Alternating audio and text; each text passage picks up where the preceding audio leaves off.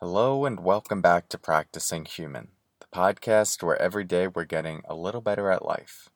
I'm your host, Corey Muscara. And before we go into today's episode, I'd like to apologize for the audio.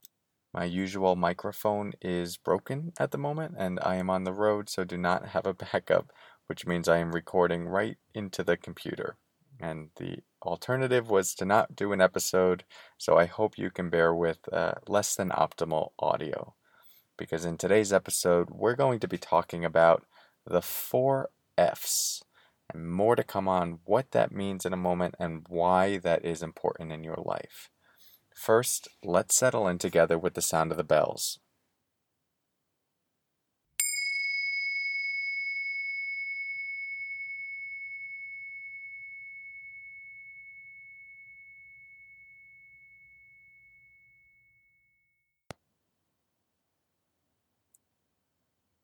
So, the four F's.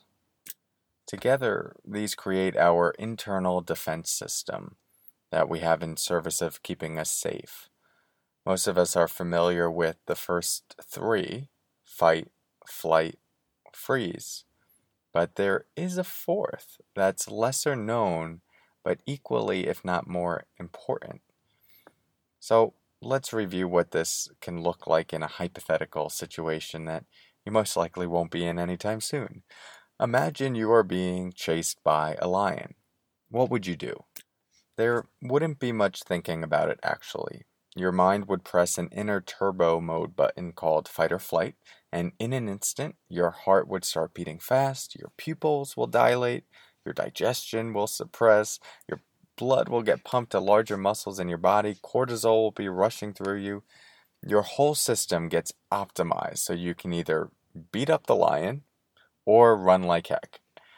However, if in a moment of clarity your mind assesses this scenario and goes, Well, I've watched Animal Planet or I subscribe to Nature is Metal on Instagram, and I know there's no way I'm going to fight this lion and come out alive. I also know that I haven't run since the fifth grade, so fleeing is not going to happen. If you assess this quickly, you have a backup strategy called freeze. Instead of pushing you into turbo mode, freeze does the opposite and then helps you play dead. Your body slows down, gets numb, and essentially appears lifeless. All of this in the hope that the lion goes, eh, I thought this thing was alive, now I don't want it anymore, and will walk away.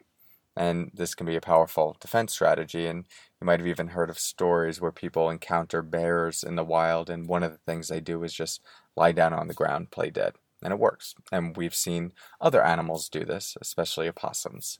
This is a very common defense strategy of theirs. So, these three strategies fight, flight, and freeze are designed to keep you safe. These are the three F's that we're often most familiar with. But there's another one, as I mentioned, the fourth F, and this is to fawn. Now, this is often used as a last resort, but thinking back to the scenario with the lion, you might assess that fighting isn't going to work, fleeing isn't going to work, freezing might not work. And so you actually try to befriend the lion.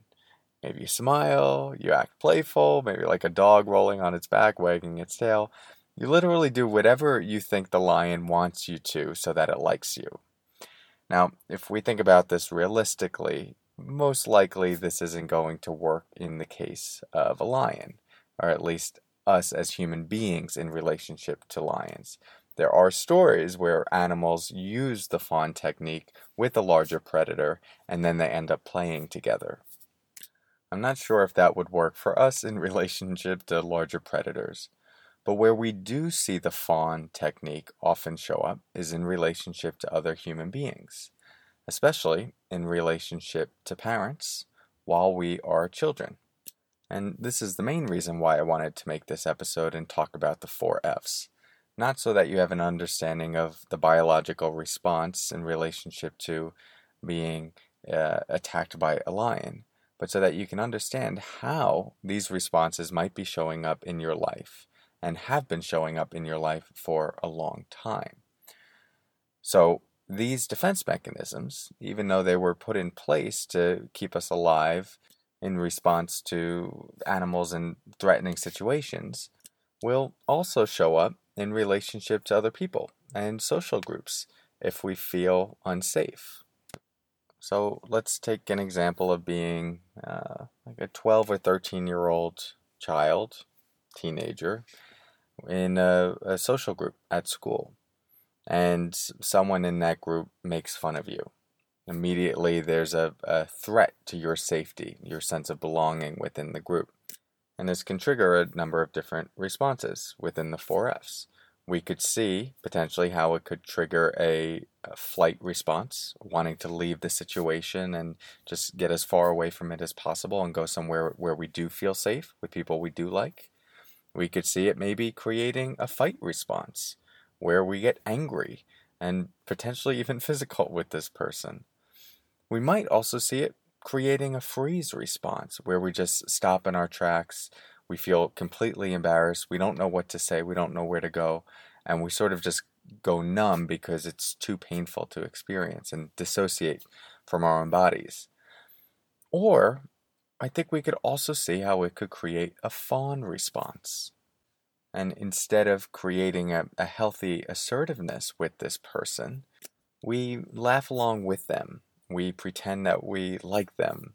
We try to make them feel like they're the best, all in hopes that this person will be nicer to us and like us, which again is rooted in a sense of safety. We're always trying to get back to a sense of safety. Now, personally, I've seen myself uh, respond in all four of these ways. I've seen situations where I've wanted to flee, where I've wanted to fight, where I've felt frozen, and where I've fawned. And I see these patterns still come up in my life.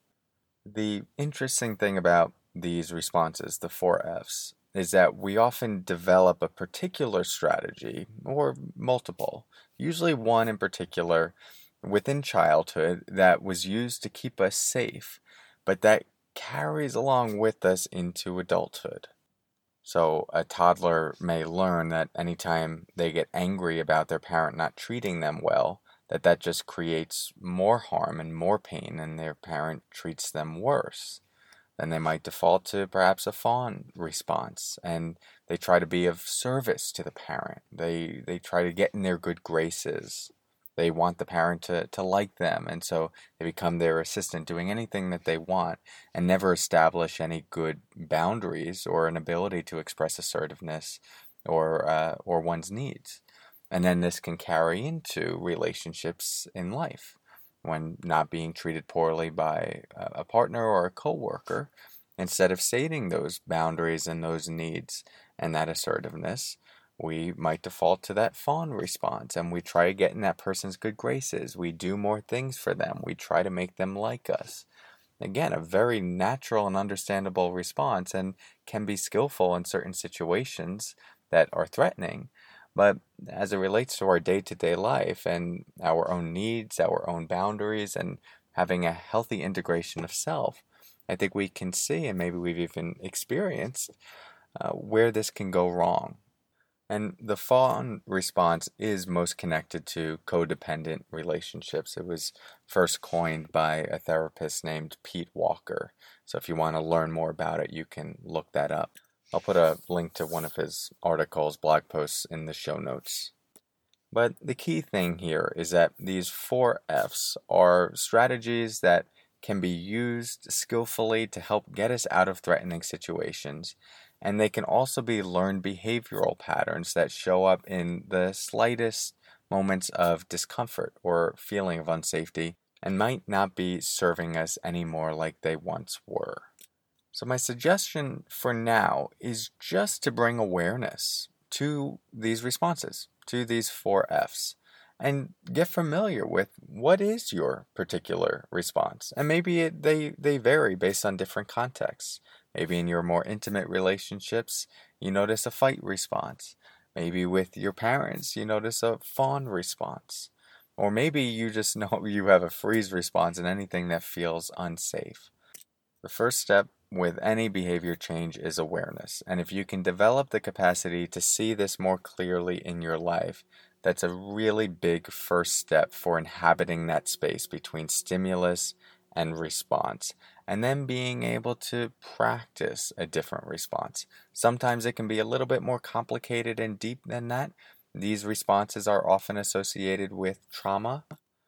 Uh, trauma typically occurs when uh, an attack or abandonment triggers one of these responses so intensely that the person can't turn it off even once the threat is over. So, uh, if that is the case, always working with a therapist is a, a really helpful way to work through these. So, I hope this was illuminating and gives you something to think about. Bring it into your awareness today as much as you can and throughout the week, and notice what patterns might be showing up for you. Thank you for your practice. I'll talk to you soon. Hopefully, we'll have better audio, but there might be a, a few more episodes like this. Uh, we'll try and keep the content good to make up for it. I'll talk to you soon and take care.